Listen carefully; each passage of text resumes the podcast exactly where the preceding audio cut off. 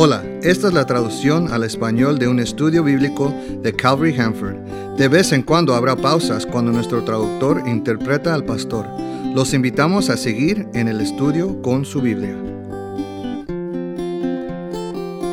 Diciembre 28, 2014, el nombre del mensaje de esta mañana, la vista de la sierva, enseñanza del pastor Gino Jim Pensiero desde Calvary Chapel, Hanford, California. Buenos días a todos. Estamos en el libro de Habacuc por algunas cuantas semanas. Abran su Biblia.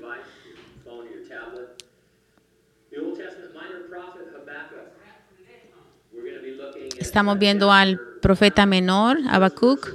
Vamos a ver al, los versículos del capítulo 1 todo el capítulo 1 hasta el capítulo 2 del versículo 1.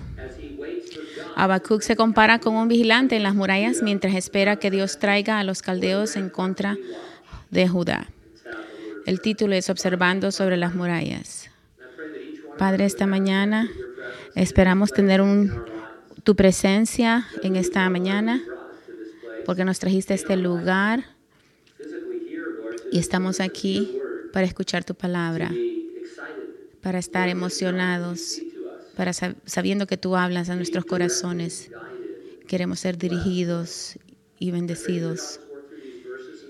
Ayúdanos a que estos versículos puedan servirnos en nuestra vida y que nos ayude a enamorarnos más y más de ti. Gracias en el nombre de Jesús. Amén y amén. Stallone está definitivamente haciendo Rocky 7, pero no hasta después de que él hace Rambo 5.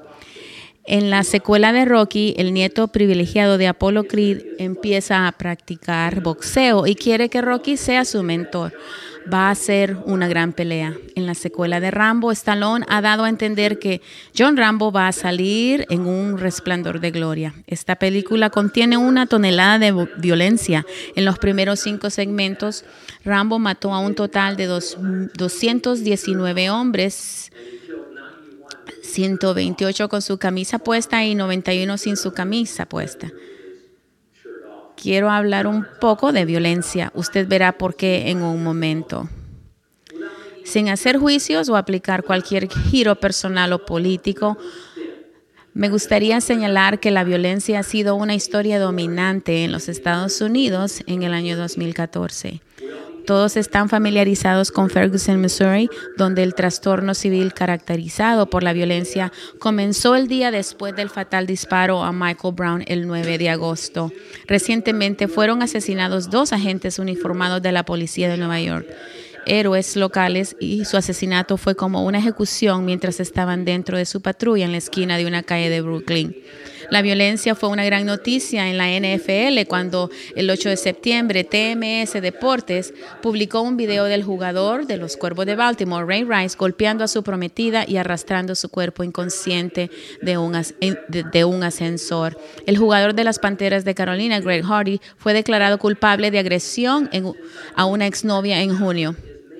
Cada televisor creo que desde el 2000 tiene el mandato de ser equipado con un chip B para que los padres puedan bloquear la programación que contiene violencia. Todo tipo de violencia se ha extendido incontrolablemente de tal manera que nuestra nación ocupa el cuarto lugar en el mundo después de China, la Federación de Rusia y Vietnam en el número total de abortos realizados anualmente. No voy a tratar de hacer la conexión ilusoria o irrealista entre la violencia del cine y en la vida real. No estoy aquí para decirles que deben boicotear las películas violentas y los programas de televisión violentos. No voy a tratar de establecer que la violencia está en su punto más alto. Yo no voy a sugerir cualquiera de las causas de violencia. Em, simplemente estoy señalando de que la violencia es algo que parece caracterizarnos más y más.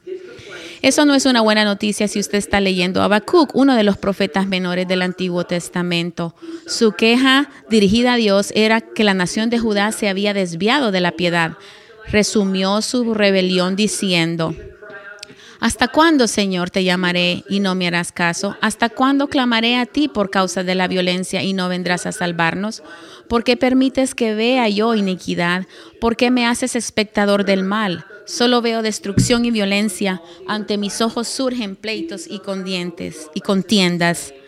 Donde quiera Habacuc miraba, si era para el orden político o en viviendas particulares, podría resumir lo que estaba mal con solo decir la palabra violencia. Era un síntoma de un problema mayor, el problema espiritual, de abandonar a Dios. Dios responderá a Habacuc, pero al profeta no le va a gustar lo que oye. Dios le dirá a Habacuc que él está levantando la nación de Babilonia para conquistar a Judá y tomar a su pueblo cautivo. Hablando de los invasores, Dios dice, y todos ellos caen sobre su presa, el terror los precede y recogen cautivos como quien recoge arena. Cuando la violencia caracteriza a una nación, no es una cosa buena, y lo más probable es que Dios finalmente responderá de la misma manera. De hecho, cuando Dios trajo el diluvio universal en los días de Noé, su comentario fue, entonces Dios le dijo a Noé, he decidido acabar con todo ser, pues por causa de ellos la tierra está llena de violencia. Yo los destruiré junto con la tierra. Jesús nos dio a saber en el Sermón del Monte que los tiempos finales serían como los días de Noé, los cuales ciertamente incluyen la violencia. Dios no va a traer otro diluvio. En cambio, se decretó un terrible tiempo de juicio, lo llamamos la gran tribulación. La pregunta que siempre debemos hacer es, ¿Cómo debemos entonces vivir nosotros como cristianos? Habacuc obtuvo una perspectiva, una perspectiva espiritual mientras trataba de responder a esta pregunta. Al final de su libro, él podría ilustrar de lo que él se había dado cuenta y lo hizo mediante la comparación de sí mismo y otros creyentes piadosos con un tipo de siervo de montaña que él llamó una sierva. En Habacuc 3:19 dice, Tu Señor eres mi fortaleza, eres mi Dios, tu Señor me das pies ligeros como de sierva y me haces andar en mis alturas. Para Habacuc y sus, y sus compatriotas las cosas iban a ir de peor en peor.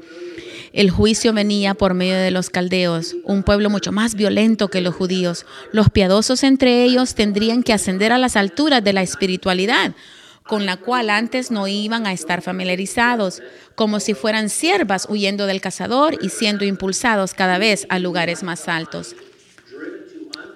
No tengo idea de los planes que Dios tiene para los Estados Unidos.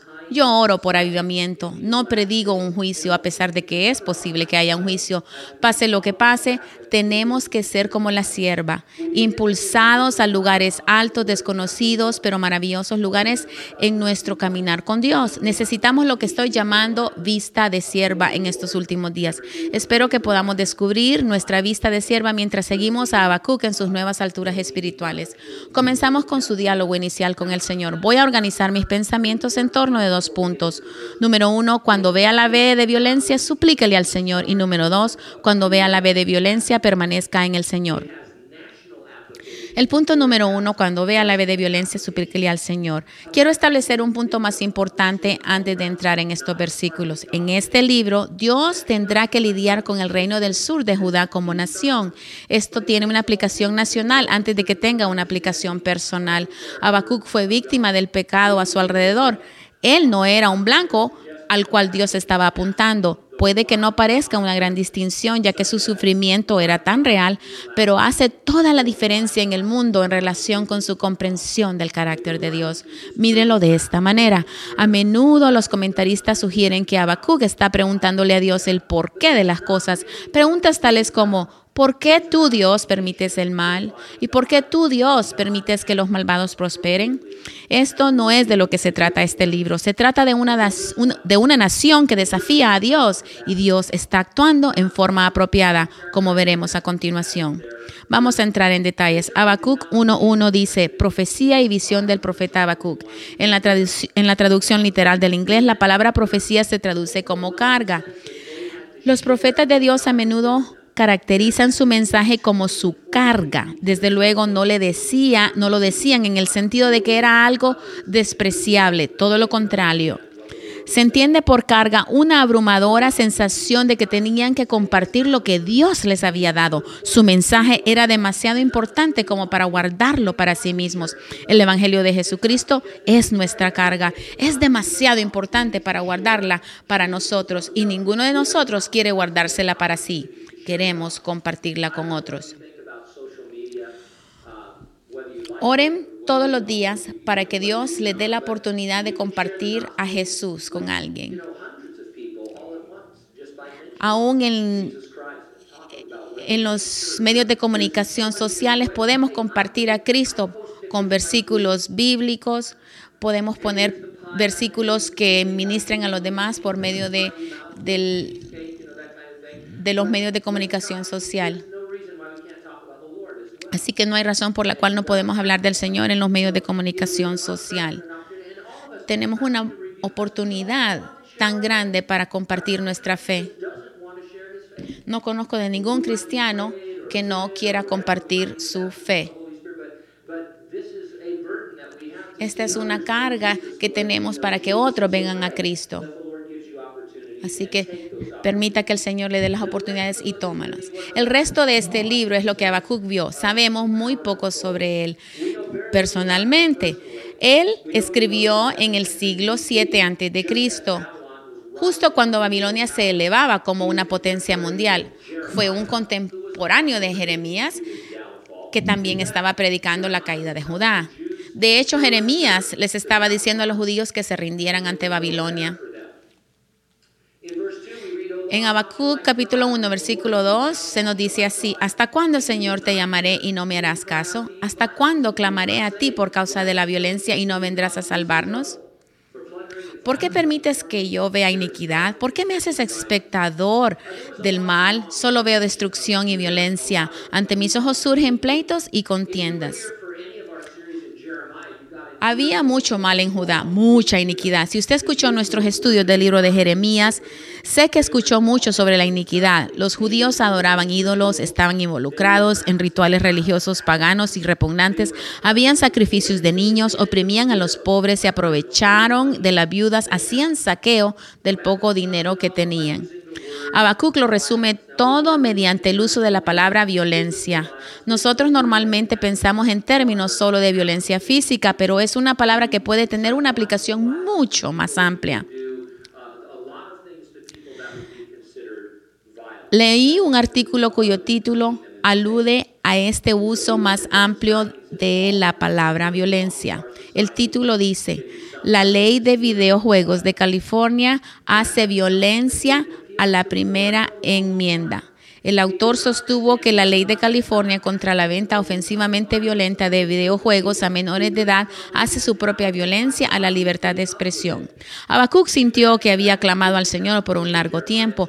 No podía entender por qué Dios no había actuado para, para parar la violencia entre su pueblo. Él no, pedía, no podía comprender cómo ni por qué Dios toleró la violencia. Qué lástima que Habacuc no tenía el libro de Jeremías para poder leerlo. Hay un pasaje increíble que habla directamente de la relación de Dios con las naciones.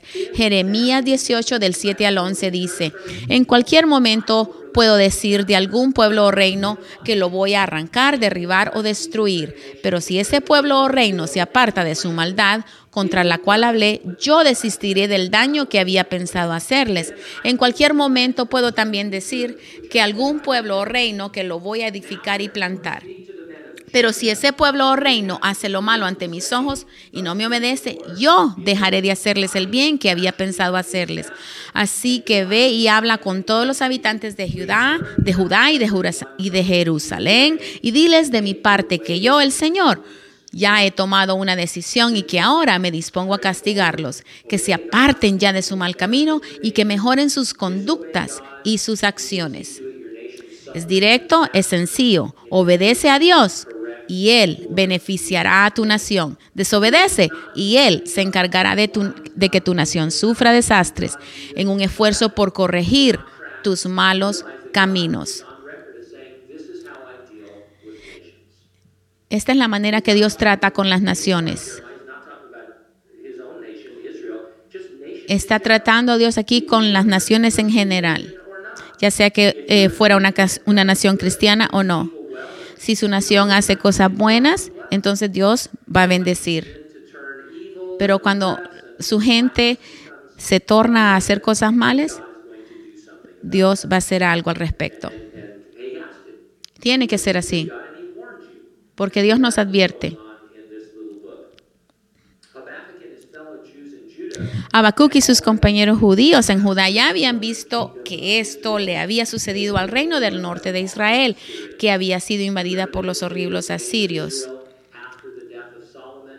Esta es la historia de Israel después del- de la muerte de Salomón. Habían diez tribus del norte y se convirtieron en la nación de Israel. Y entonces las tribus del sur eran Judá.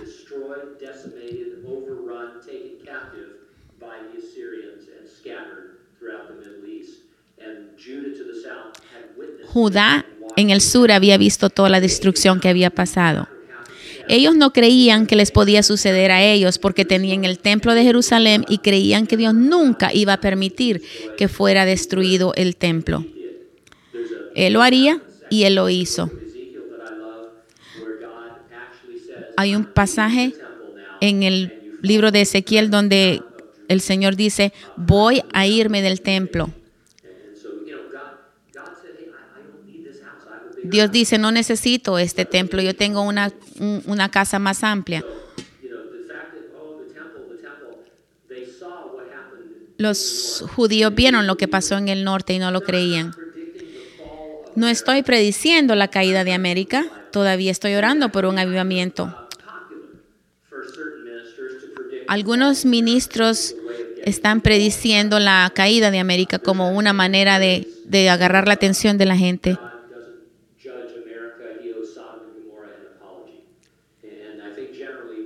Because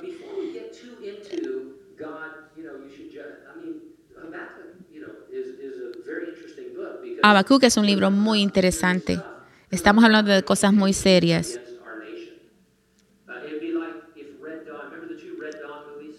Es como en alguna película de violencia, primero los rusos y los cubanos nos iban a invadir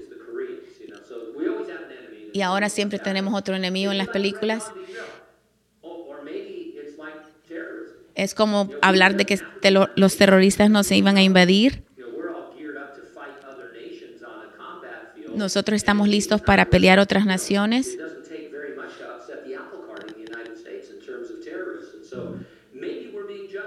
Posiblemente este es el juicio nuestro, no sé. Dios no me ha dicho si este es un juicio para América o no, pero por lo menos lo que hago yo es orar por avivamiento. Esto es como Dios trata con naciones, le da advertencias y, advertencias y después dice ya no le puedo dar más advertencias de la que les he dado.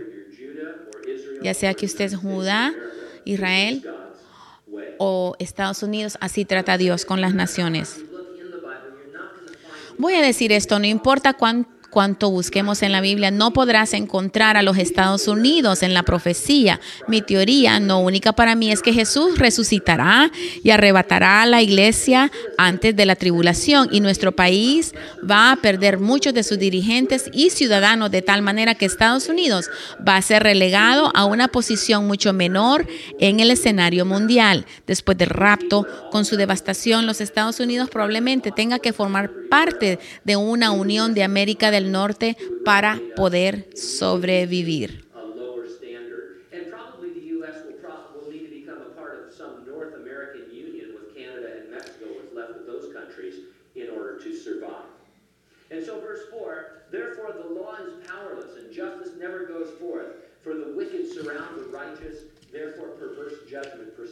En el versículo 4, por eso tu ley carece de fuerza y la justicia no se aplica con verdad. Por eso los impíos asedian a los justos y se tuerce la justicia.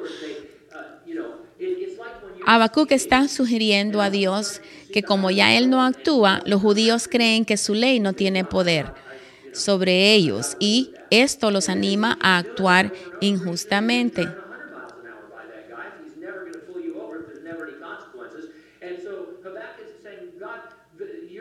Habacuc está diciendo, Dios, tú no estás haciendo nada y la gente está pecando, así que es, es la culpa de Dios, según Habacuc.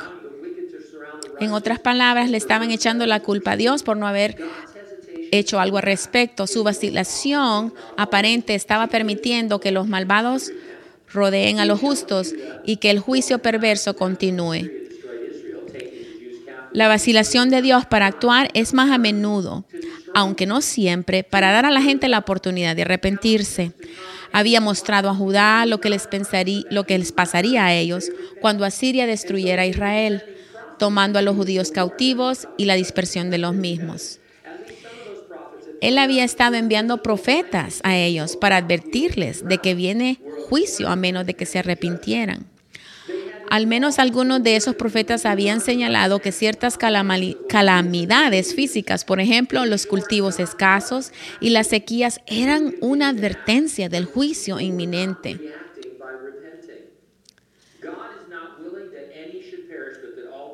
Tenían la ley de Dios, que el Señor habló con claridad en el libro de Deuteronomio sobre las consecuencias nacionales de obediencia y desobediencia. Y desobediencia. En resumen, Dios estaba actuando y continuaría actuando, pero su gente no estaba mostrando arrepentimiento. Dios no quiere que ninguno perezca, sino que todos vengan al arrepentimiento. Una fuente de consulta que leí dice que solo en África todos los días 16 mil musulmanes se convierten al cristianismo. Otra fuente dice que todos los días 35 mil conversiones se producen en América Latina. Todos los días 28 mil conversiones se producen en China. Los misioneros en la India reportan 100 mil conversiones mensuales. Dios no retarda, Él es paciente. Es cierto, su longanimidad conduce a nuestro sufrimiento mientras espera, pero las almas salvadas son preciosas para Él. Su paciencia no siempre va a esperar, y eso es lo que Dios dice a través de Habacuc, capítulo 5, capítulo 1, versículos 5 al 11, perdón. Miren entre las naciones y vean y asómbrense. Yo voy a hacer en sus días algo a lo que ustedes no darán crédito, aunque se les cuente. Estoy por hacer que vengan los caldeos, un pueblo cruel y tenaz que recorre toda la tierra para adueñarse de los territorios de otros pueblos. Es un pueblo formidable y terrible que por sí mismo decide lo que es justo y digno. Sus caballos son más ligeros que los leopardos y más feroces que los lobos nocturnos. Sus jinetes vienen de lejos a galope tendido Vienen raudos como águilas, dispuestos a devorar, y todos ellos caen sobre su presa. El terror los precede y recogen cautivos como quien recoge arena. Se ríen de los reyes, se burlan de los príncipes, hacen mofa de toda fortaleza, construyen terraplenes y conquistan ciudades. Pasan con la fuerza de una tormenta y esa fuerza la atribuyen a su Dios. Los caldeos aún no se habían levantado a la prominencia, pero lo harían. Los caldeos eran personas que vivían en el sur de Babilonia, que sería la parte sur del Irak de hoy. En 731 a.C., Ukinser un caldeo se convirtió en rey de Babilonia. Unos pocos años más tarde, Merodac Baladán, también un caldeo, se convirtió en rey sobre Babilonia. Luego, en 626 a.C., Nabopopalazar otro caldeo comenzó lo que sería un periodo prolongado de tiempo durante el cual Babilonia fue gobernada por un rey caldeo. Durante este tiempo, la palabra caldeo se convirtió en sinónimo de Babilonia y vemos muchos versículos en las escrituras donde la palabra caldeo se utiliza para referirse a babilonios en general. Los sucesores de Nabopolazar eran Nabucodonosor, Amel Marduk, Nabonido y Belsasar, rey de los caldeos. Dios está obrando entre las naciones. Daniel en su profecía habló de la sucesión de las naciones que serían potencias mundiales. Él, correcta y precisamente enumera a Egipto, Asiria, Babilonia, Medo, Persia, Grecia y Roma. Habló de un imperio romano revivido en los últimos tiempos, sin embargo significa el tiempo futuro para nosotros. Las naciones se levantan, las naciones caen.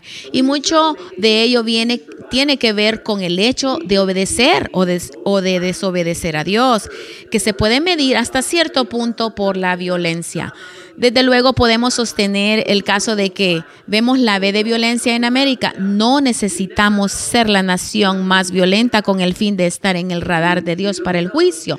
De hecho, dada la luz que hemos tenido por medio de la Biblia y el Evangelio, se nos debe exigir un estándar más alto. No debemos ser el número cuatro en la lista de los abortos. Nosotros no debemos estar en esta lista en lo absoluto. Esto es alarmante porque estamos desobedeciendo a Dios y Dios tiene que hacer algo. Fue como una cachetada en la cara para Habacuc el hecho de que Dios iba a juzgar a Judá. Si te cae como una cachetada en la cara, que Estados Unidos está lista para el juicio, suplica a Dios para que traiga avivamiento. Los de Nínive. Jonás fue a Nínive y fue con un mensaje el cual no tenía mucho convencimiento y le decía que en 40 días Dios va a destruir la nación. ¿Y que hicieron los, los de Nínive? Ellos no lo tomaron tan en serio y no se pusieron a preparar para poder protegerse. Ellos sí se arrepintieron. Entonces Dios dijo, bueno, no necesito juzgarlo porque se arrepintieron. Nuestra nación, no sé lo que va a pasar, pero sí necesitamos una, un arrepentimiento a nivel nacional. Punto número dos, cuando veas la de violencia, permanece en el Señor. Ten cuidado con lo que pides, podría resumirse en, lo siguiente, en la siguiente serie de versículos. Habacuc quería que Dios hiciera algo para que la nación de Judá cayera en razón en sus sentidos espirituales, pero él estaba muy en desacuerdo con el plan de Dios. Habacuc 1, versículo 12 dice, Tú, Señor, eres un Dios santo, tú existes desde el principio, no nos dejes morir, tú, Señor, eres nuestra roca. No hagas que este pueblo nos, juzgue y nos castigue. Habacuc hizo algo que es importante que nosotros debemos hacer cuando cuestionamos a Dios o sus métodos. Declaró lo que él sabía, la verdad acerca de Dios. Dios es desde la eternidad, lo cual significa que siempre está trabajando providencialmente para lograr lo que Él ha establecido en su palabra. Para los judíos, esto significa que Dios no permitiría que fueran destruidos. Para nosotros esto significa que el que comenzó la buena obra en nosotros será fiel en completarla. Tú, Señor, eres un Dios justo, significa, entre otras cosas, que hará que todas las cosas nos ayuden a bien. No nos dejes morir significa que Jesucristo ha vencido a la muerte y al Hades. Nosotros seremos resucitados o raptados, nos hace más que vencedores sin importar nuestras circunstancias externas.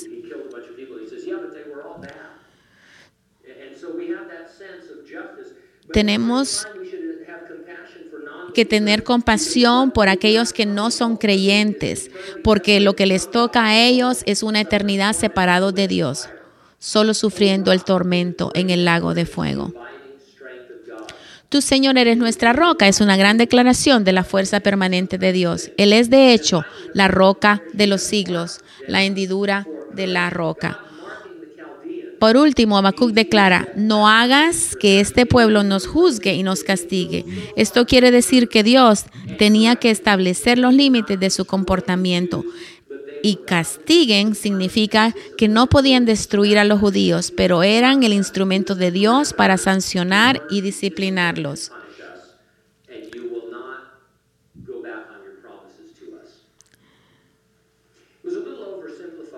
Esto está simplificado demasiado, pero en la película reciente Dios no está muerto, los personajes principales se recordaron a sí mismos acerca del carácter de Dios diciendo, Dios es bueno todo el tiempo y todo el tiempo Dios es bueno. Esto es para recordarse a sí mismo que cuando pasa por dificultades Dios no cambia. Él está por usted y no contra usted. De pie en la hendidura de la roca de la eternidad, Habacuc, sin embargo, estaba todavía preocupado. Habacuc 1.13 dice, si por la pureza de tus ojos no soportas ver el mal ni los agravios, ¿por qué soportas ver a quienes nos desprecian? ¿Por qué callas cuando los impíos destruyen a quienes son más justos que ellos? ¿Estaba Habacuc hablando de los caldeos? Probablemente, pero sus comentarios describen con precisión a Judá en ese momento también. Por un lado, los caldeos eran mucho peores, pero teniendo en cuenta que los judíos tenían el pacto, las escrituras, los profetas, el sacerdocio y el templo, ¿quién es más malvado? Habacuc lanza una analogía. Al ver el ascenso de las naciones paganas contra otras naciones, él compara las naciones poderosas y los conquistadores con pescadores de éxito. Los caldeos no tenían la revelación que nosotros sí tenemos ahora.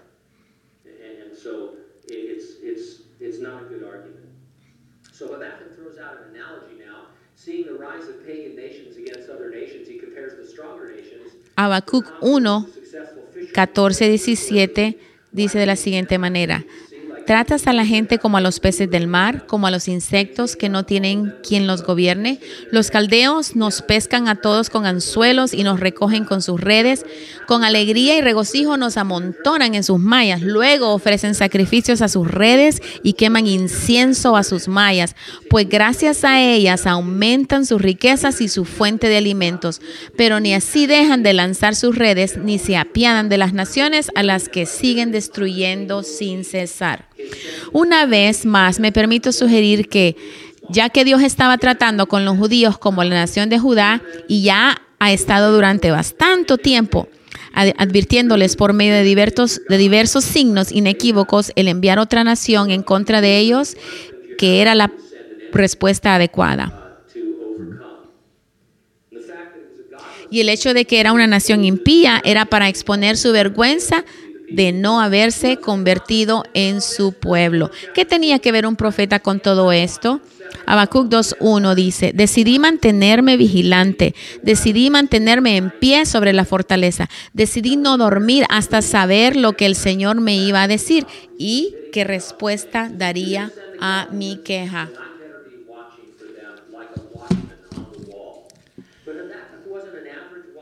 Mediante la comparación de sí mismo a un vigilante en la fortaleza muralla, Habacuc se sometió al plan de Dios. Los caldeos estaban por llegar, por lo que deberían estar al pendiente de ellos. Pero Habacuc no era un vigilante promedio, él era un vigilante espiritual. Cuando vio que los caldeos se acercaban, él miraba la mano de Dios detrás de todo esto, para bien de Judá y para bien de la gloria de Dios. Como creyentes debemos mirar atrás o más allá de lo que está sucediendo y ver la importancia espiritual. Nuestros ojos pueda que nunca se abran para ver ejércitos de ángeles que rodean a nuestros enemigos, pero sabemos que sí hay ejércitos de ángeles. Muchas veces solo vemos con nuestros ojos naturales y siempre hay una realidad espiritual detrás de nuestras circunstancias. Voy a ver que hablará en mí es una posible traducción. No estoy seguro de lo que quería decir Habacuc, pero creo que puede significar para nosotros como cristianos que podemos ser guiados por el Espíritu Santo, escuchar su voz suave y apacible. El Espíritu Santo siempre nos habla a través de su palabra. Así que como vigilantes que traemos el Evangelio a otros, tenemos que escuchar su voz para recibir instrucciones. ¿Y qué respuesta daría a mi queja? Se traduce mejor como tocante a mi queja. Ahora, esto podría significar que Habacuc esperaba ser corregido y reprendido por Dios por haber cuestionado sus métodos. Si ese es el caso, sabemos que cualquier corrección, cualquier reproche que viene de Dios se hace porque nos ama como nuestro Padre Celestial lleno de gracia. Habacuc también quiso haber dado a entender que él iba a ser reprendido por sus conciudadanos en Judá una vez que comenzaron a proclamar este mensaje que Dios estaba levantando a los caldeos para conquistarlos a ellos. Sin embargo, él continuaría respondiendo, continuaría proclamando el mensaje que le habían dado. La imagen de Habacuc en la muralla no es una imagen de retiro en reclusión espiritual. Esto está muy lejos de la realidad. Habacuc no fue alguien que estaba esperando a Dios en un cuarto. Él estaba esperando a Dios, pero en una manera activa, como un vigilante que estaba advirtiendo a los demás. Fue una obediencia activa.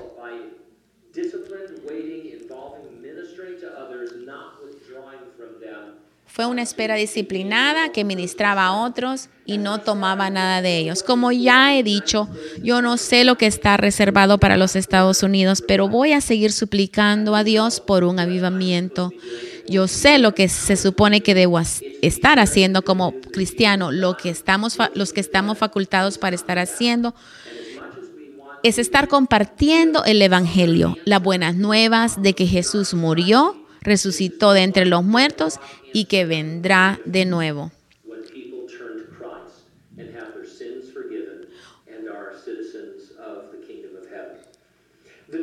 La Declaración de Independencia menciona la vida, la libertad y la búsqueda de felicidad.